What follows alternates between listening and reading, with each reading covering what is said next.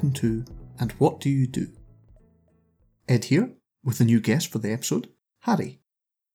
Harry is a designer, and we chat about the specifics of his work, but also design as a, a, a discipline and uh, things going on in the industry. We recorded this while we were both in the UK, but there's a fair bit about Harry's work in Sweden as well, and uh, Indonesia too. Without further ado, let's get into it.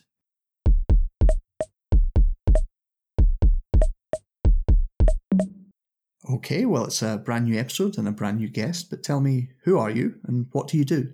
Hi, uh, my name's Harry, and um, I'm a designer. And I guess in my industry, you'd call me a multidisciplinary designer, which basically just means jack of all trades, master of none. uh, but at the moment, I'm I'm more interested in a specific material called rattan. Can you tell me a little bit more about that?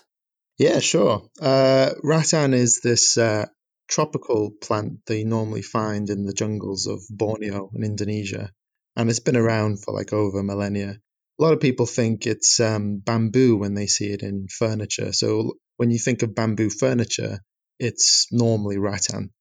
Uh, right. And it's something I've been working with for a while now. It's something um, I first worked with in 2010 during my bachelor's. And um, I, I stopped working for it for a while as I got a job in the industry.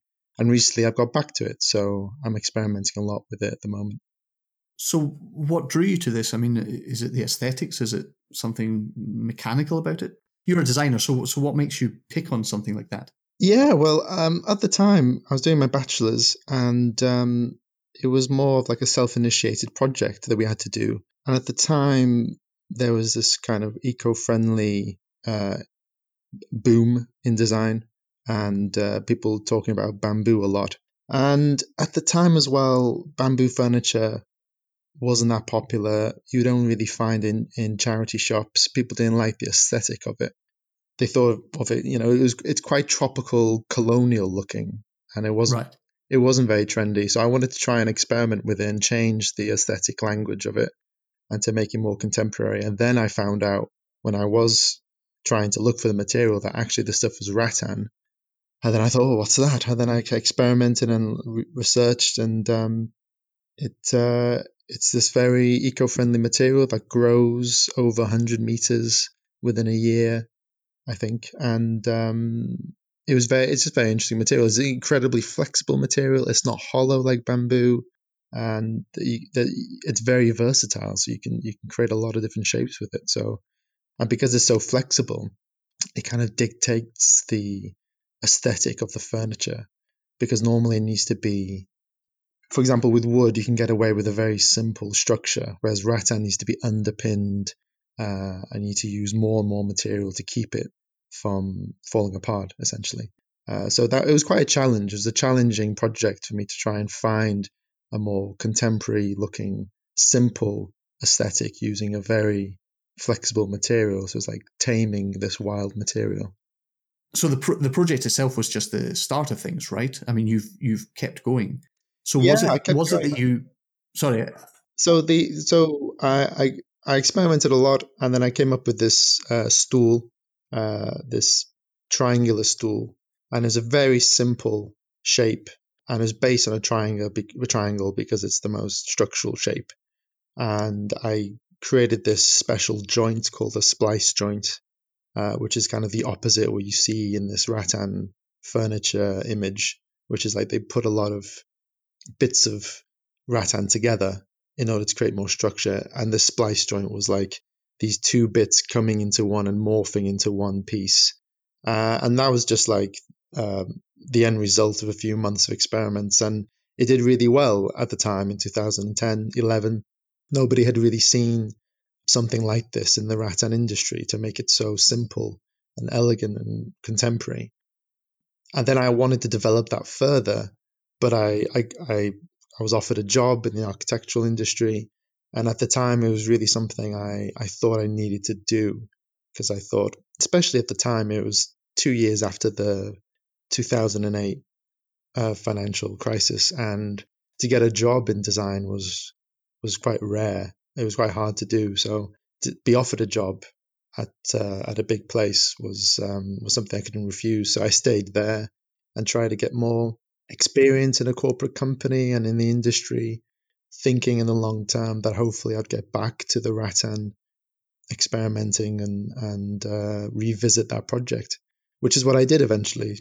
Uh, after six years of working, I, I I went to Sweden to do a master's in design to try and get myself back into the the the flow of doing my own stuff. And then eventually, I did this research course in craft uh, called Research Lab, and that's where I revisited Rattan and yeah, so on and so forth. Experimented more and more. Uh, eventually, sorry, I'm going on off on one.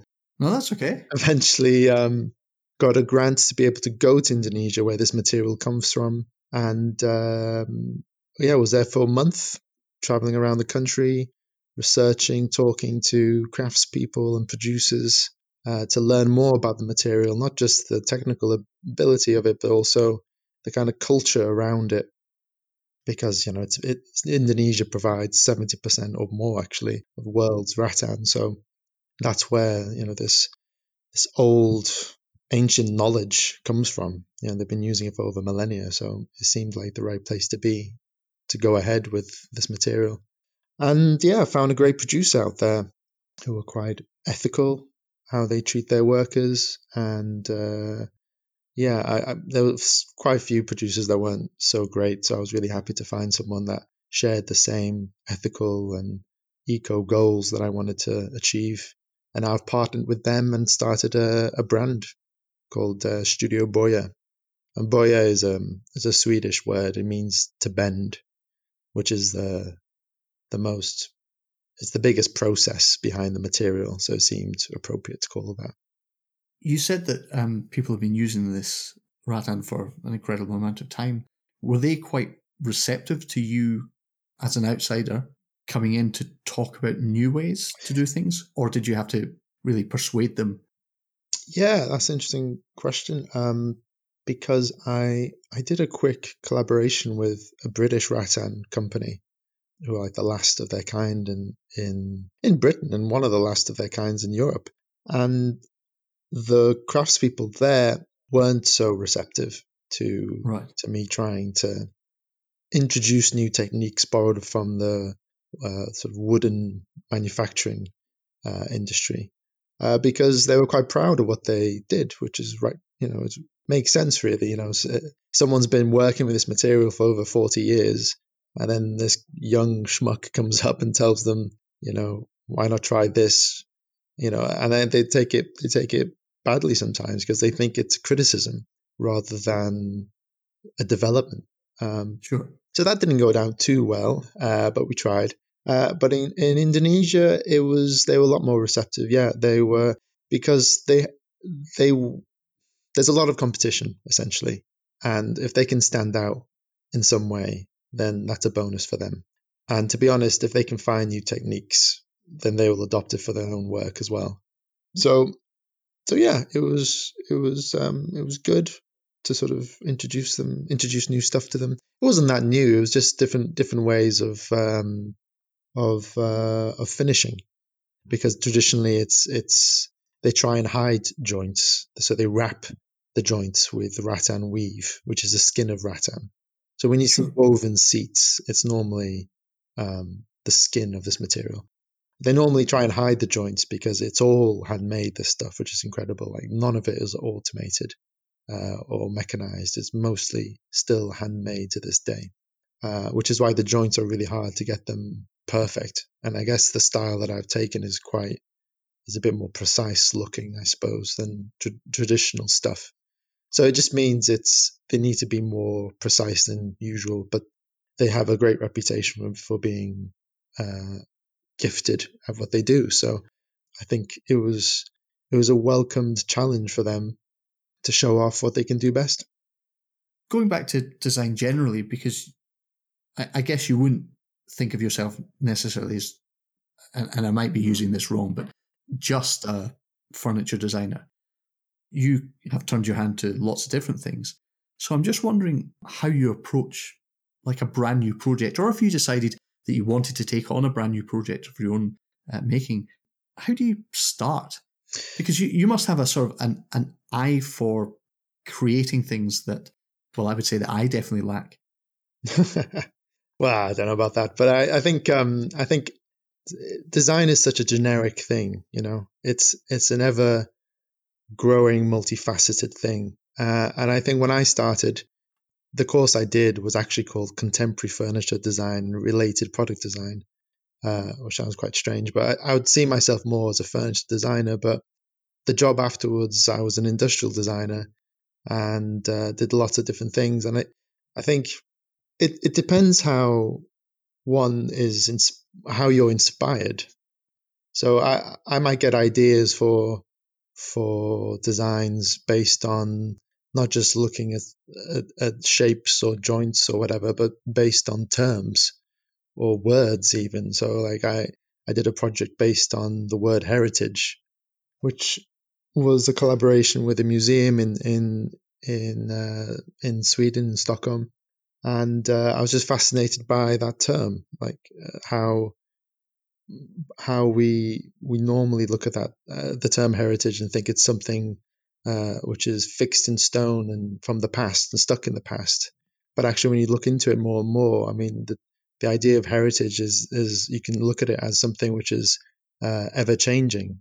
You know, it's not static. It's ever it's up for interpretation. And also, like, who decides what is part of your heritage? You know, who what what museums have a have a role these days to literally curate history and heritage. And, you know, we learn history based on some organizations and how they portray history. So I thought I thought that was quite interesting. Uh, so it's not it's not just uh, yeah you can, you get inspired by all sorts of different things I guess.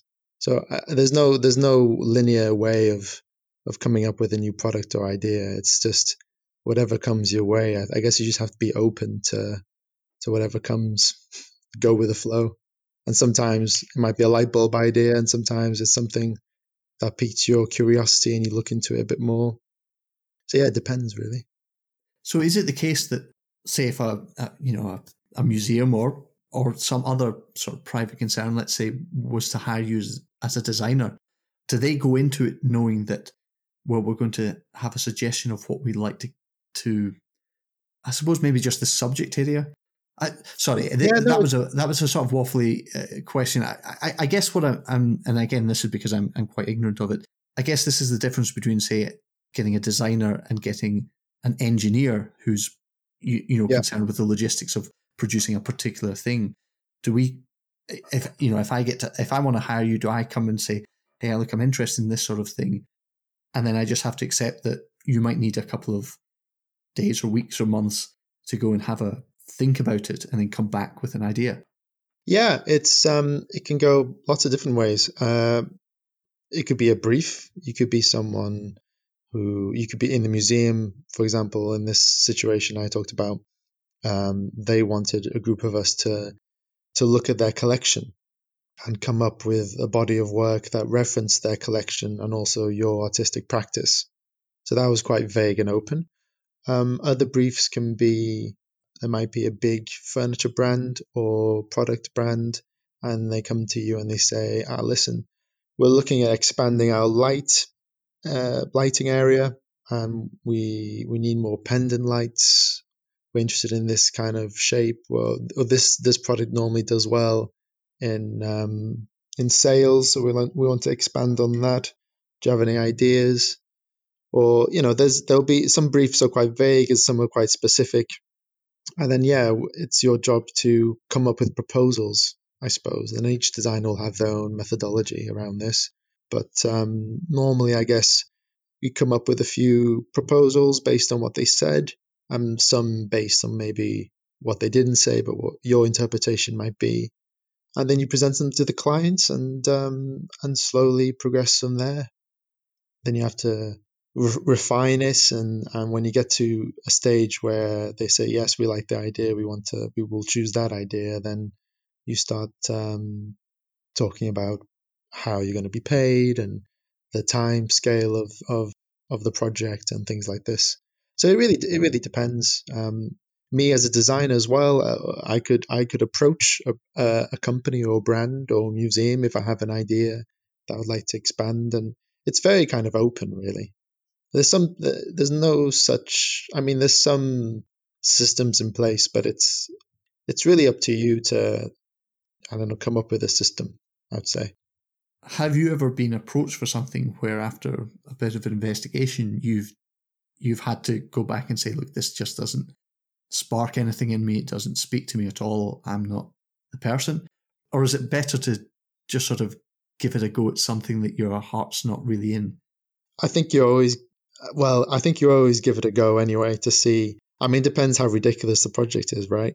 I think right. Um, it uh, if it's you always give it a go. I reckon you always you always try and see what can come from this. Uh, because you, you never know really what can come from it, and even your first proposals can end up being quite different by the end after developing it. So it's um, trying to think of an example that where you'd say, "Oh no, I can't do that." It'd have to be, I don't know, if someone comes up to you and says, "I want to design binoculars for a dog" or something you know, something which is like, oh, well, that's ridiculous. I'm not going to do that. I'd give that. I'd give that a go. I think there would be something you could do with that. Yeah. Well, let let me talk more generally then. Uh, what's the most difficult part of your job? Well, at the moment, yeah, as a designer or as what I'm doing, because I'm I'm at the moment I'm becoming more of a businessman, which is a shame because I'm trying to I'm trying to I'm developing a brand and sure. I've I've got to a stage where I've designed a few pieces for the brand and it's they're being produced and sold, but but I'm kind of a one man army at the moment, and so I'm subdivided into all these different jobs that I have to do. Like, you know, I'm the main accountant, and the main marketing guy, I'm the head designer, I'm the head sales guy. For me, right now, is just how to run a brand, how to run a company. Uh, marketing is is yeah, is is is uh, is harder than I thought. Let's put it that way. Um, but what what's the hardest thing that a designer could could uh, what situation I guess could they be in? Uh, I think the problem is I'd say I'd say maybe not not a singular situation, but I I can talk about the sort of where we are today in the industry, and I think the problem is traditionally a designer is is paid with a, a royalty check or or and a fee. So if a company approaches a designer and they say, "Okay, I want to design a chair. I want you to design a chair for us," and you'll get the industry standard, which is three to five percent royalties on sales. Right. And sometimes they won't get a fee for that, for a fee for your design time, or sometimes they will. But that industry standard is just becoming so hard for people to survive on because A, there's so much competition.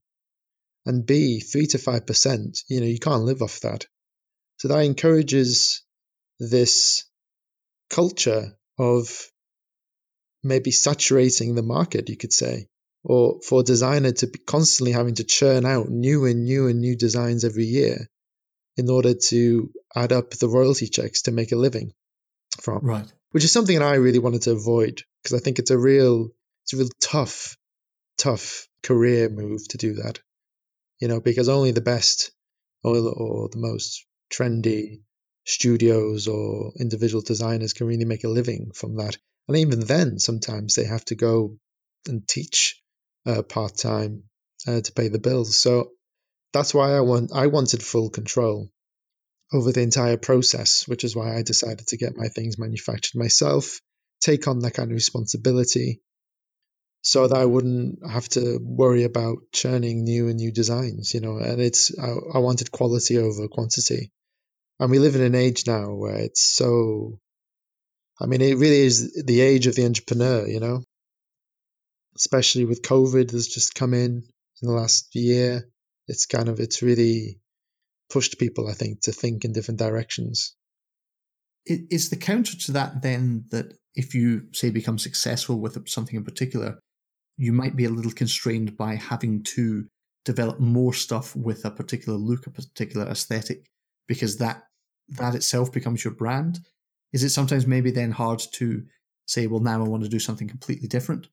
Yeah, that's true. That's true, and um, and that's why I haven't really put my name towards the brand. So it's more it's more an entity which exists uh, by its own Sure. right, the Studio Boya, and I the idea was that I'd do that, and all my Rattan stuff would be through the through that brand, uh, which is great, and I can have fun and experiment and play more with Rattan. And there's also lots of different paths with Rattan. I mean, I've I've recently designed a range of jewelry, which is Rattan inspired, but it's Rattan mesh, mesh which has been cast in silver and gold. So it's there's lots of different ave- avenues you can you can go down. Another one will be rattan porcelain one day. So I'm kind of um you, I'm stuck with rattan, but then you can think outside the box and and do a lot of different things with rattan. But at the same time, I still have my own studio, which is separated from the brand. And my ideal situation would be that I run the brand part time or well, full time, but I also work on more interesting or more artistic projects with my own studio. Stuff that isn't just a product which is sold in that commercial context, but something where I develop I develop a project with a local community in Sweden, for example, is another another idea that I'm wanting to to experiment with, or collaborating more with museums and yeah, doing more research orient, orientated projects, I guess, rather than uh, commercial items. So it's it's separate my work and my artistic practice in those two fields is the ideal situation for me, anyway. and presumably, you know, if the studio then really takes off, you're going to you would at some point have to take on other designers to assist. I'm kind yeah. of interested in how that sort of partnership feels like if you've ever experienced it before or what it makes you feel considering that possibility. I, I mean, if yep. you're if you're if you're working in say construction and you're building a house and you have to build it to particular standards and um, you know things are quite regulated, you could get different uh, bricklayers, electricians, plumbers, all sorts of things to sort of be working on a common goal. But when you're creatively designing something, and at that point you might have to share it, I'm kind of interested in in your thoughts about that sort of process. Yeah, it's um, I where where I used to work, it was a bit like that. So I, I worked within a team of designers, and um, it, it can be difficult. It can be the problem about what we do as well is that it's so subjective. And I think anything right. with a creative, well, anything creative, I guess, is subjective to certain points. So I think it, you come to a stage where you are debating certain decisions you've made within a project. And it's really tricky to do that when you're dealing with aesthetics and proportions. I think because it's it's um, some people will have different impressions of what that means to them because we're all different, and uh, even colors. You know, I remember debates and arg- arguments even about colors, and it you know then it becomes more about who's the more superior person in the team, I guess, and they'll have the final say. But um, I think the interesting thing that I, I, we looked into when I did my masters in Sweden uh, is what Sweden is kind of known for historically is this, or yeah, historically I guess is is this term called co-design, and that idea is more designing a product with the end user in mind, and it doesn't have to be a product. It can also be, I don't know, it could be like if you were, if the local council were, was going to redo uh, I was doing some urban design and redoing uh, the roads uh, going somewhere. You know, it makes sense, you'd think, for the council to get the people who live in that area involved in the design process because they know that area better than other people do. Sure. And so I think that's quite interesting co design, where you get different people involved in the process because these people are part of the final product anyway. So why not why not get lots of different people involved and see what people have to say from different backgrounds, from different disciplines. And that was something that was something we experimented with as well. Which was great, which was it was it made it makes a lot of sense rather than this singular designer or this sort of mastermind for how people perceive them to come up with this product or this idea or this concept, you know, without without having that that input. I don't know if that answers your question or not. yeah, I think it did. Um, I mean, we're we're almost out of time, um, but as always, I like to propose a daft idea um, to my guests. Sure. Well, it starts with some bad news, I'm afraid, because you're not allowed to be a designer anymore. Okay. um, so that's that's the bad news. But um, you are going to be allowed to do a different job, and I would like to offer you three different jobs, and I'd like you to tell me which one you think is good, if any. Yeah. What you think would make you good at that, or suited towards it, or or perhaps um, uh, you could go the other way and uh, tell me why you're not suited to particular jobs. Yeah. These are just pulled out of there. Um, you can't be a designer, but you could be. Uh, you can be a police officer. Okay. That's uh, job number one. You can be a DJ. Oh, okay. Any type of music you like. Uh, we'll maybe get into that. Um, or you can be an engineer. So you can't do any design anymore, but you can implement design. That's going to be my slight. hint. um, I'm I'm quite curious about that one because I wonder if that would be, you know, particularly difficult because you're implementing other people's designs, or whether because you're somewhat still involved in the whole pipeline. You, okay, but design still exists, is what you're saying. yeah, yeah. Someone else has designed something, but you're there really just to get it from uh, design through to uh, product. Yeah. Well, okay. I don't think I'd want to be an engineer Okay. because I've kind of done, I've kind of done something similar to that already. Where I used to work, sometimes I wouldn't be part in the creative process, so I just have to implement what someone else has done. Uh, but I, but that's not what all- engineers do, of course. I mean, engineers, I think, are, are incredible designers in their own right, to be honest. But maybe engineers too close to what I already do. Um, Sure. So DJ or police police officer. Um, yeah, probably have to be a DJ, wouldn't I? Although me maybe why. not. Maybe maybe not. Actually, maybe not. Maybe I'll be. All right, let's say police officer. what would make you good at that? Um, I I don't know. I don't want to sound uh, arrogant or anything, but I, f- I feel like I can connect with people. Also, you know, design. You try and you try and create a better life for someone, or you try and make life either more decorative or more functional, or you know, the idea is that you share your creations with other people, and so I think that's that's quite important to what I do. People are important to what I do. So I guess being a police officer is that is another level of being intimate uh, with the people.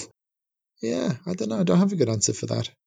But I guess I, I guess it's out of the three, engineers too close. Maybe DJ is also quite a creative thing, but police officer would be a a different type of challenge with still dealing with people in some degree. Brilliant. I think that's a great answer. Well, thank you very much uh, for speaking to me today. Um, Yeah, enjoy the rest of your day. Thank you very much, Ed.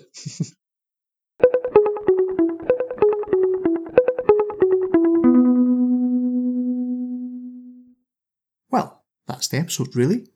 It and all the previous episodes are up on andwhatdoyoudo.co.uk. And I always try and put a few other bits and pieces uh, for the episode, uh, that is to say, links to related stuff the guests have provided.